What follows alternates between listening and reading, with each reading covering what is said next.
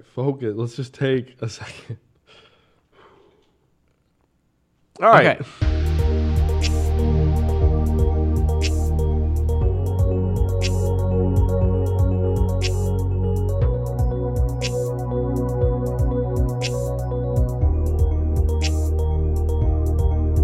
Hold on. Okay. Back to wormholes. Okay. Yeah, yeah, yeah, yeah, yeah. So uh, let's talk about that time travel and wormholes thing for a little bit longer. So Neil deGrasse Tyson said something on a podcast of his that I was listening to called Star Talk that I thought was so interesting. So when we th- think about time travel, what are we traveling? Time, right? It's in the name. We're traveling across time. The problem is with wormholes and with time travel in general, because we're traveling in the fabric of space-time, we would not only need to account for how we travel in time, but how we travel in space. Because, Judd, as we know, our galaxy is, and our solar system, are flying incredibly fast right. through space. So if you just time traveled, you probably would land in empty space, and that's not something that you want. So, like, in Back to the Future, when they go from that strip mall... Um, and you know, they shoot the car at eighty-eight miles an hour, and then they land in like the field or what whatever. What if you it is. landed in the center of the Earth? Like, what if it? That's what I'm saying. You could, oh you could be like, goodness. It's like, what do you call it in Minecraft or something? When you like clipping, you would clip into yeah, a rock. You clip in, bro. Yeah, or your dog gets clipped in and then it dies because oh, the game doesn't know how to handle on. it. Yeah, that's so lame. No, so we have to account uh, for not only where we travel in time, but where we travel in space, which would make things really hard. Um, but I don't know. I just thought that was weird. But I hope we time travel. Same. That'd be crazy. And the relationship with time travel, or the relationship between um, time travel and wormholes, is really pretty simple because in t- to time travel, you have to go faster than the speed of light. Yeah. And thus, using the wormhole gets you to the place faster than light has reached it, and you've beaten this universal clock. But then there was this other thing where, like, if we could time travel, wouldn't we have already seen a time traveler? You would think. You would think, but what if they it's make... It's like a paradox. What if they made a rule where, like, you cannot go... You cannot go back in time from anywhere past the point where we discovered time travel. Well, like we figured it out. You know what people like to do with rules. They break them. They break them. Yeah. I'm so, telling you, if I was a time traveler, instantly, instantly, I would be in this room screaming at you guys, pulling my hair out. Guys, guys, I know time travel. Well, oh, that'd be crazy. Here's another thing that's funny about like that paradox stuff. And like you think about the grandfather paradox with time travel. Stephen Hawking. I don't know why or his rationale behind saying this, but he basically said that he thinks the universe has built-in chronology protection. So, like, if... Whoa. Meaning, meaning basically, if somebody were to time travel, it would basically just explode when they are created. The time machines would be explode when they are created to protect the stability it's like of the universe. St- Doctor Strange... He has the time stone, man. Oh, yes. He's protecting. He's protecting. So Doctor Strange is, okay. And it gets into that in the Flash series, too. Yeah. All that crazy. We were just, stuff. I was just uh, with two of our friends last night. We were talking about the Flash season seven. We watched like yeah. the recap of it. Ah, it's too bad that show has gone downhill because I loved it. And then they lost their C G I budget. And then like, it's just like the stuff they come up now, very... uses the power of love to drive his speed force, and like they had to create a neutral speed force with neutral motion, so he became like this robot. It's it was, gotten, yeah. Once you start getting into time travel, things get weird. Yeah. Okay, that brings me back to. Come on, uh, I was so ready for that. So that brings me back to when you were saying Stephen Hawking. That reminded me of something that, like I have brought, like I've researched and talked about, um, which is Hawking radiation. So this is how we... Huh? I thought yeah. he was dead. Well, he's dead. He's still radiating from the grave, man. It's the computer that he was talking through. He didn't tell us that it's just like has immense nuclear radiation. Stephen Hawking's wheelchair is going to take over the world. Okay, keep going. All right. So uh, he hypothesized... Hyp- whoa, whoa, whoa. um, so Stephen Hawking hypothesized this thing called um, Hawking radiation. Mm-hmm. Um Which is basically how we think black holes will eventually uh, basically die. So there's these particles that are always appearing and disappearing in the universe. There's, let's just call them a positive and a negative. Mm-hmm. So w- these two are always interacting with each other. Um, and they're they're appearing and then they're instantly disappearing because when they connect, they disappear. So what happens is around the singularity, or around the event horizon, sorry, of a black hole, one of these particles is within the event horizon, and another one of these particles is outside the event horizon. So they're trying to collide. They're trying to, the opposites are trying to attract there, but the event horizon, the gravity from the black hole, the one inside is getting sucked in, while the one outside is getting pushed out. So like the radiation is basically just like slowly taking the energy out of a black hole, because all these, the particles that appear and disappear, they're like having a collision, which if you, I don't know if you ever, maybe our viewers have taken physics or not, but if a collision will get rid of um, like some energy out of the system. Um, and so this is a very, very slow process. And these these particles are super small. And so the, the amount of energy lost is super small. It actually is going to take a estimated Google years I for the black gonna, hole to go away. I was waiting for you to say the Google number, because that's all you could talk about. Which is crazy. How big is a Google, Judd? A Google is one followed by ninety-nine zeros. And uh, like I said before, uh, when we were talking about this, can we not just round up to infinity at that point, dude? Nope. Nobody's going to be around to count those years, so it doesn't matter. Exactly. We were going to... Another thing was, like, at that time, we'll never see a black hole die. Like, we'll never see what happens. Because it takes so long, so... Yeah. We'll be gone in the Google years. Yeah. So that's... Oh, my gosh.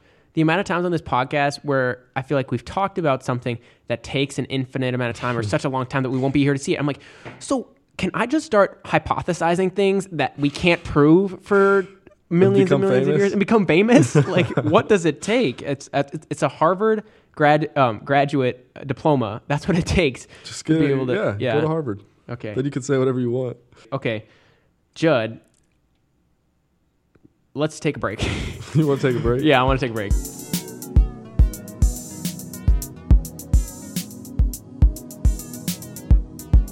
Einstein-Rosen bridges are essentially... Einstein's hypothesis for a wormhole, and the other guy, yeah. Rosen, is that's Nathan Rosen. We got to give credit, right? Everybody knows Einstein's first name, hopefully. Yeah, it's Arthur. uh, A J. It's Albert. It's Albert. Okay. Einstein-Rosen bridges say that a black hole is a portal to an infinite parallel universe. Space-time essentially becomes so warped by this massive uh, mass, this massive mass.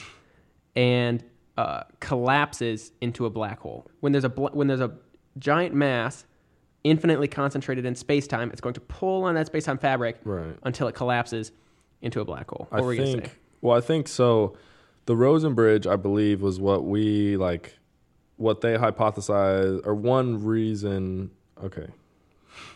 What the the Rosen bridge is one um, theory for what a is at hole. The center. Yeah, what yeah. is a black hole like? Uh, what's behind a black hole. Yeah. If you go through it is an Einstein-Rosen bridge. Yeah. I believe that's what they're saying that is. Exactly, because um, the struggle with Einstein-Rosen bridges, as I have written down here, they're untraversable. So you cannot cross an Einstein-Rosen bridge. Um, according to their theory, the singularity core is a portal to a mirror dimension. So time runs backwards and everything is flipped. This is where I Could start be. to, this is where I start to like, okay, Einstein, we proved your general theory of relativity. Can you slow down a bit here? That'd because be you're losing me. You're, you're losing me I here. think he's not really making much sense. Um, so the other side is called, get this, it's called a white hole. White hole. Yeah. It's, it's, and the things going into the black hole will be coming out of the white hole. And here's the lame thing about the Einstein-Rosen bridge. It takes an infinite, so it's not like, you know, this Einstein-Rosen bridge wormhole connected by the black hole and the white hole. You're like, okay, let's jump in and pop out in the mirrorverse. Like, mm. let's see what's up over there. Can we run backwards in time, right? Uh, which would be kind of funny to see the events of our world going backwards. So instead of, like, global warming, it'd be global cooling. I don't know. You just have to, like, think about them in reverse backwards. Or something. That is strange. Um, but here's the deal about the bridge, right? It takes an infinite amount of time to cross it. So we couldn't just jump into it and pop out on the other other side because... If there's an infinite amount of mass, infinitely warping space-time, mm. it's going to take an infinite amount of time to cross that bridge. So you just die floating into that singularity core, never to reach the other side. It's more just like you have to imagine the universe knows everything that's going on. So like as you're floating into the portal, the flip-flop you is floating out. Not necessarily the you from this universe is going through to the other universe. Yeah. It's just the other universe is moving backwards. It's really hard to visualize, especially because we're trying to envision something that's happening in a four-dimensional space.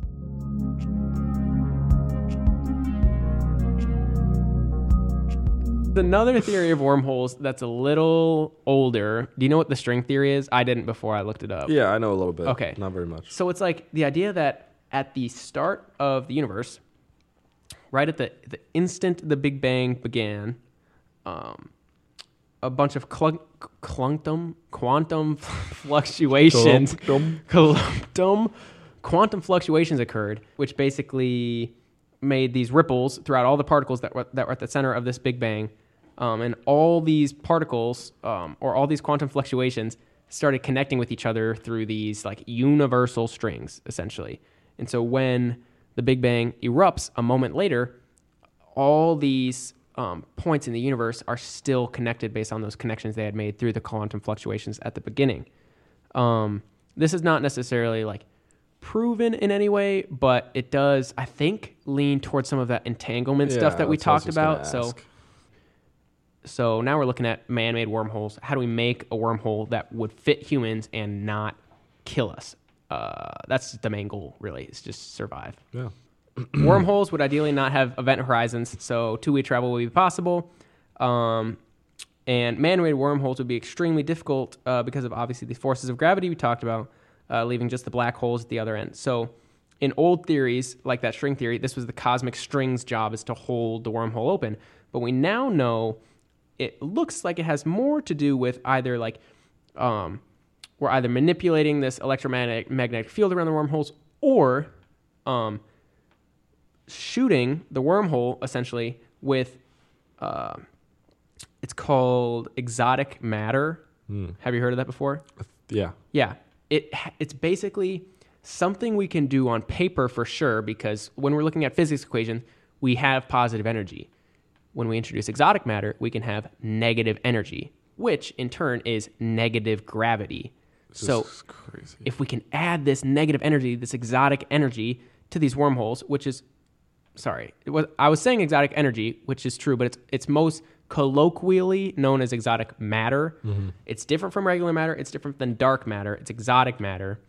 Um, and if we can manipulate it and use it to prop open these wormholes, we basically make them traversable, prop, prop the wormholes open for us to use. And that's when we can start to create this taxi system in our solar system, so we can just jump through the portal, get to Pluto. You know, yeah. So I was just thinking about something.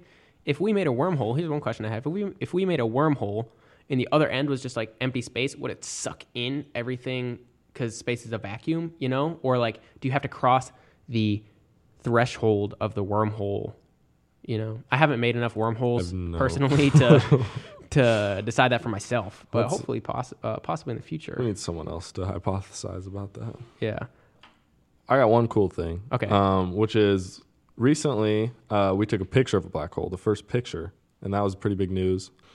So like I talked about earlier with the fact that light cannot escape a black hole and how we can't really see them, um, it makes taking a picture of something you can't see pretty difficult. Because we have to, we need light to capture a photo, you're saying. Right. Um, so we can't see um, like the black hole itself, where and the picture that was taken was not with an optical lens. So it was radio telescope that took this picture. What does that mean? What does that mean?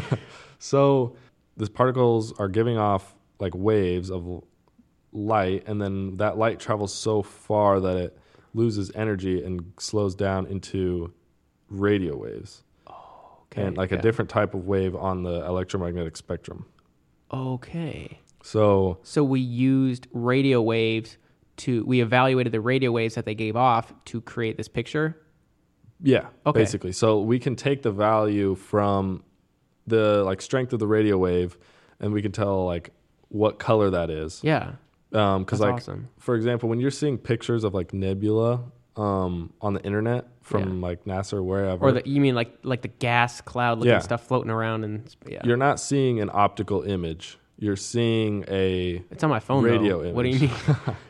um, they took that because different elements give off different uh, si- like radio waves of color. And so I believe, I don't know the exact colors for different elements, so I don't want to say. Um, but I know yeah. one of them's red, green, and then there's blue. What do we see when we look at a, tel- a black hole when we look at a telescope? Nothing? Well, so how we observe black holes and how we like thought they existed or whatnot was we can see the light that gets bent around them. Around it, like so, in Interstellar. Right.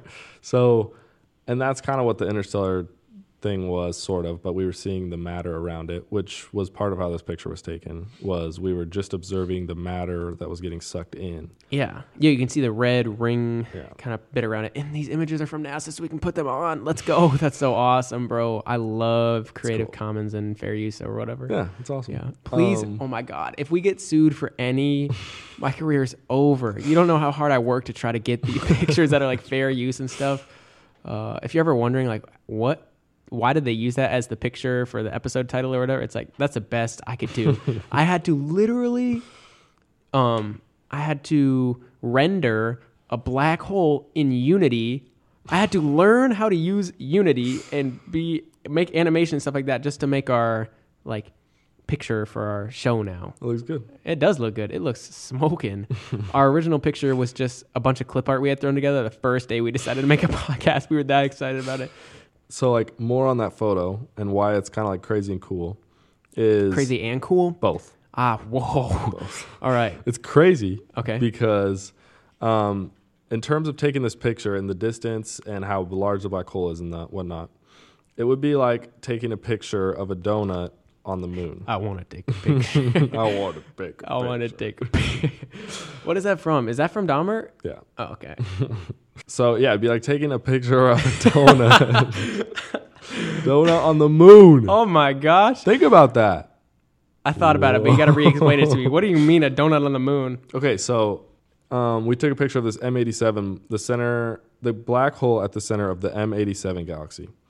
Um, and that picture would be like taking a picture of a donut on the moon. That's this. That's this for scale of like the size of the black hole oh, and the distance between. I really thought you were saying that's what it would look like. It would oh. look like if there's a donut on. I was like, what? Are, is that the best description you could come up with? It was. I was trying yeah. to describe the like scale. The scale. It makes sense. It makes yeah. sense. Okay, so it'd be um, really. It's because it's so far away. I see what you're saying. Yeah, and so this the telescopes that we use to take this picture are radio telescopes, like I was saying, mm-hmm. which.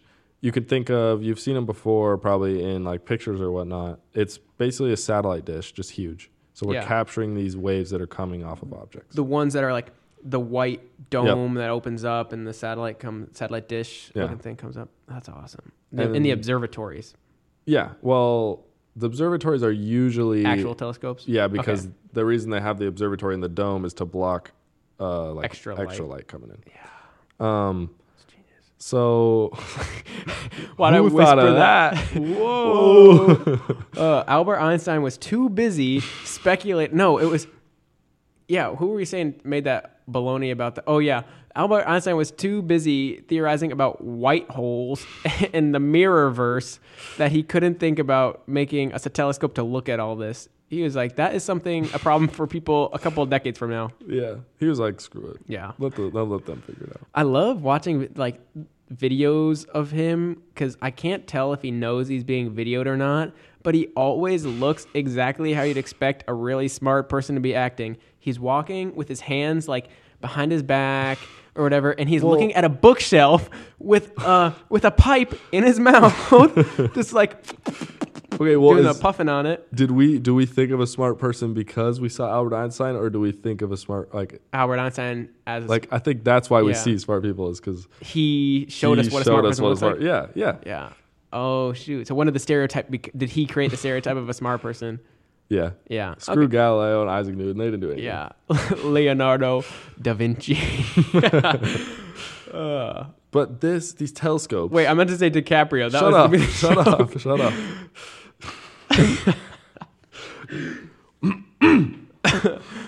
These telescopes that I made, that took this picture was a big project. It cost sixty million dollars for one picture. For uh, a couple pictures, yeah. They really wanted to take a picture. Let me take a pic. Twenty-eight million of that dollars. twenty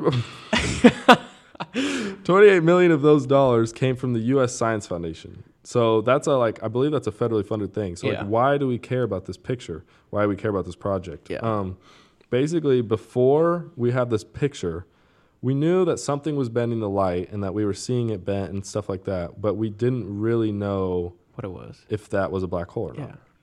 So that picture kind of helped confirm um, that this is what we're actually seeing. We're seeing a black hole. Black hole. So, which is crazy. That is crazy. Yeah. I just, I can't wait for the day where they're just like, It's it's it's casually the guy who's working the shift at NASA staring into his telescope, like looking at this black hole. Like, that's his only job, is to monitor it and make sure nothing happens to it. And all of a sudden, boom, he can see through it. He's like, oh, sh**. What the? We just made a wormhole. We just made the crazy wormhole. That oh. would confirm that wormholes are actually what's on the other side. Yeah, or another black hole or that whatever or something. Yeah, a white hole.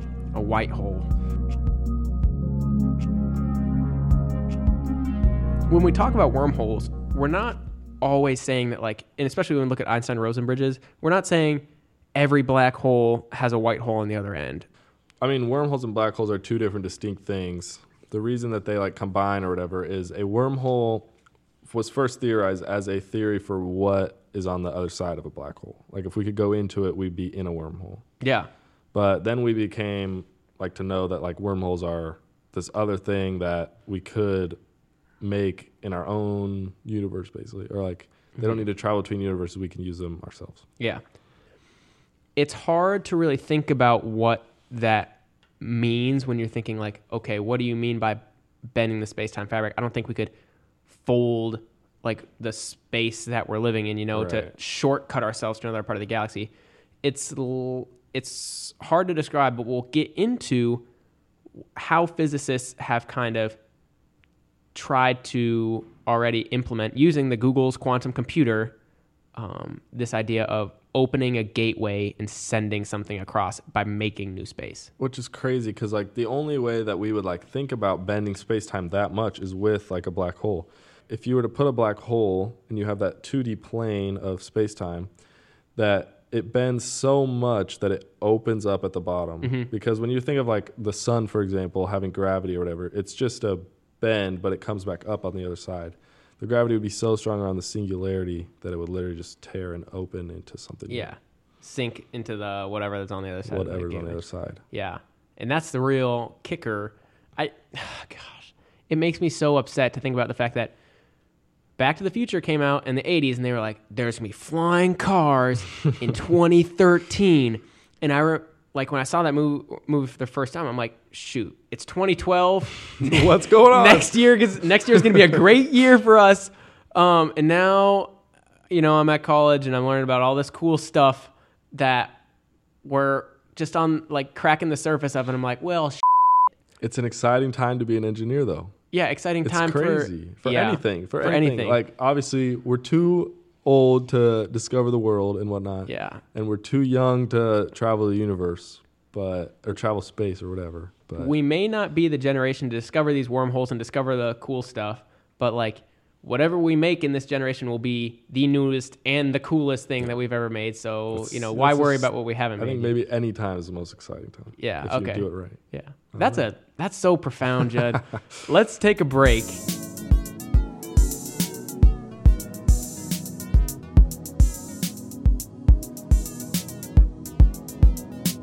Okay, and we're back after the break. uh, Judd's living it up. This is fun. Yeah, okay. Um, we're going to finish up by talking about some, a team of scientists who made, let's put quotes around that, made a wormhole using Whoa. a computer. Whoa, dude. Which one's better? Which one's cooler, man?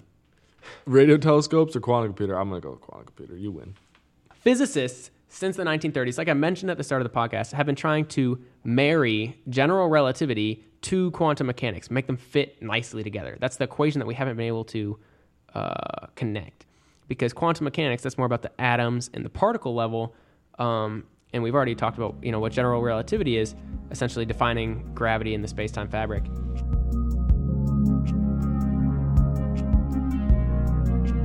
In the same year that Einstein wrote his paper regarding bridges with Nathan Rosen, they put out another paper um, with Boris Podolsky on quantum entanglement. Um, And so it just so happens that Einstein at the time didn't put the, these two together, but that was the key, is merging quantum physics with um, with general relativity. Mm-hmm. So in twenty thirteen, a paper basically shatters the glass ceiling of physics um, from Juan Maldacena and Leonard Susskind, and it is spelled sus, like... All right, whatever, bro. Saying that these two papers are analyzing the same thing and that they have a duality. So they basically came out in twenty thirteen and said, yeah, this paper you wrote um, on general relativity and wrong. This paper you wrote on quantum they're entanglement, they're the same thing. You you wrote the same thing oh. twice, saying that quantum entanglement equals gravity, basically. So, so he's trying to unify it. Yeah. Oh. So a new field pops up in physics called quantum gravity. Mm. Mm. I have heard of that. Yes. So the idea behind the conjecture is that it makes them the same, so that when you have quantum entanglement between two black holes, necessarily you have a wormhole, right? Whoa. Whoa. So the awesome thing about quantum mechanics is that you can have negative energy. Right. When we do physics and quantum mechanics, that exists. Mm-hmm. We can mathematically use that. Um, and when we practice quantum mechanics, like that's when we put that negative matter in there and stuff like that. So the idea that's been floating around in physicists' brains for the last decade basically is essentially, can we shoot a wormhole with this negative energy and support it um, from collapsing in on itself? I know this sounds what? I know it sounds kind of like baloney right now, but in twenty seventeen there's a team, Maria Mar- Why did I say twenty seventeen? I'm getting my papers confused. This was twenty twenty-two. This team is setting out. Maria Spiropolu, not making that up, from the California Institute of Technology. They set out to um, prove this situation. And what's the best way we have to explore quantum situations? Quantum computers, right? So bits, we talked about this, different from qubits. Mm-hmm. It's not ones and zeros. It's like they speak in the language of quantum entanglement, basically. Using this quantum computer, the team tried to create a network uh, and create a circuit which can jump information between these qubits. No, so knowing these qubits um, speak in the language of quantum entanglement, they're creating a network which requires a wormhole to have to be opened in order for an information to get from one qubit to another, right? Explain, this is explained by the team. The qubits of the quantum creator, computer created a tiny fraction of extra space. They... They, it's so hard to describe, but it's like they literally opened a wormhole. Yeah. These qubits open a wormhole, and a little bit of negative energy falls into the wormhole just before the qubit enters, supporting it. And the qubit traverses the wormhole, spreading the information to the entire system uh, through a very complicated network of quantum entanglement. And the quantum information is shared, and then it just... There's a spike in the information, and boom, they were just like wormhole. I think, just... guys, guys, I'm I'm sorry. I know it sounds crazy. I just need you to read the papers. I need you. We're gonna have to read. I'm gonna have to read the paper because you lost me. I I don't. I can send you. I can send you the videos and the uh, articles that I was reading on it. But basically, like I said before, it's less about. It's not creating a really physical wormhole as much as it is using quantum entanglement, the prediction of states. It's a transfer of information. To transfer information where yeah. it otherwise would not be able to unless quantum entanglement and this jump of information is real. Right. Because quantum entanglement is does not mean if one particle is X, the other particle isn't X. You yeah. know, so if like one you give one qubit the information, the other qubit doesn't have the information too. That's not what quant- quantum entanglement is. Well, quantum entanglement is knowing the state of this particle, we can predict the state of this particle.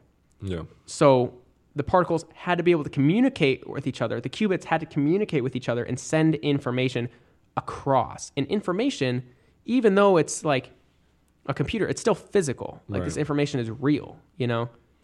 It's just like, well, it's hard when you're, it's hard to visualize something that's not physical, because I think those wormholes that you're talking about, just they aren't, I mean, they're not a physical thing because there's yeah. no matter being exchanged or anything. It's just information. And it's it's exactly, and the way we can, like, even watching a video of something or seeing a picture, it's all two D. It's really hard to get this grasp of exploring through higher dimensions. Yeah, yeah. Higher dimensions are crazy. I mean, we can't even We can't even visualize it. All we have is like a three D representation of what would be, I think a four D shape is called a tesseract. Mm-hmm. Did you Just, ever? And it's not like the cube. Not in, the cube from Avengers. For Avengers, because it's literally also three D. Um, did you ever, when you were a kid, like look up a picture of? Um, did you ever look up a picture of four dimensions? Probably. I yeah. mean, you just see the tesseract, right? Yeah, and you just like, and you're like, that's still a three D shape. Yeah. Because we can't, we can't look at it's it. It's like really. a bunch of cubes basically connected in sort of like an octagon shape, which is yeah. doesn't make sense. Yeah. Or if you watch Interstellar and then you see him like float into that thing or something. That was that I feel like that makes more sense for four D than it does, because he's traversing that it's time. That's time. Yeah. Right. As he moves through the three D space, he can experience different time at the same position in the universe, yep. which is was that bedroom or whatever. four D. Move yeah. being able to move, because we can move in an X, Y, and Z independently. You have to be able to move through time independently of position. Which is, what about the fifth dimension? The fifth dimension is your mama's house. I don't actually know. Do they, I, maybe we don't even know what the fifth well, dimension would be. Here's my thought on it. It's like, well, we'll do a whole episode on this eventually, like we higher should. dimensions and let's stuff. Just, let's yeah. just call it. Let's uh, let's not talk about that anymore. Yeah. Let's save it. We'll leave it up to you guys to speculate what the fifth dimension is if it's not your mama's house. Um, cool. That's. Do you got more? I'm good. That's all we got for you today. Sweet. Um, thanks for listening. We'll be back uh, in the future, meaning two weeks from now. Unless you're hanging out outside of Earth's orbit, then we haven't done those calculations yet. Yeah. Um, to talk about more holes. We've got donut holes to cover. Yeah. Um, cool. There's no shortage of episodes coming soon. Absolutely not. Okay.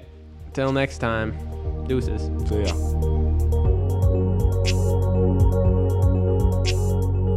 Stephen Hawking's wheelchair is going to take over the world.